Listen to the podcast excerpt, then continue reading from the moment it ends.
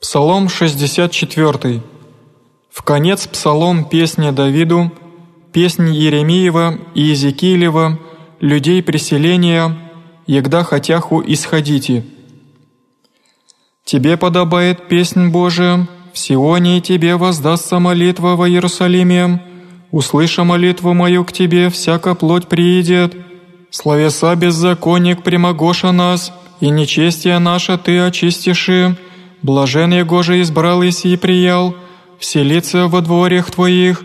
исполнимся во благих дому Твоего, свят храм Твой, дивен в правде услышанные, Боже Спасителю наш, упование всех концей земли, и сущих в море далече, уготовляя горы крепостью Своею, припоясан силою, смущая глубину морскую, шум волны Его, кто постоит, сметутся языцы, и убоятся живущие в концах от знамений Твоих, исходы утра и вечера украсиши.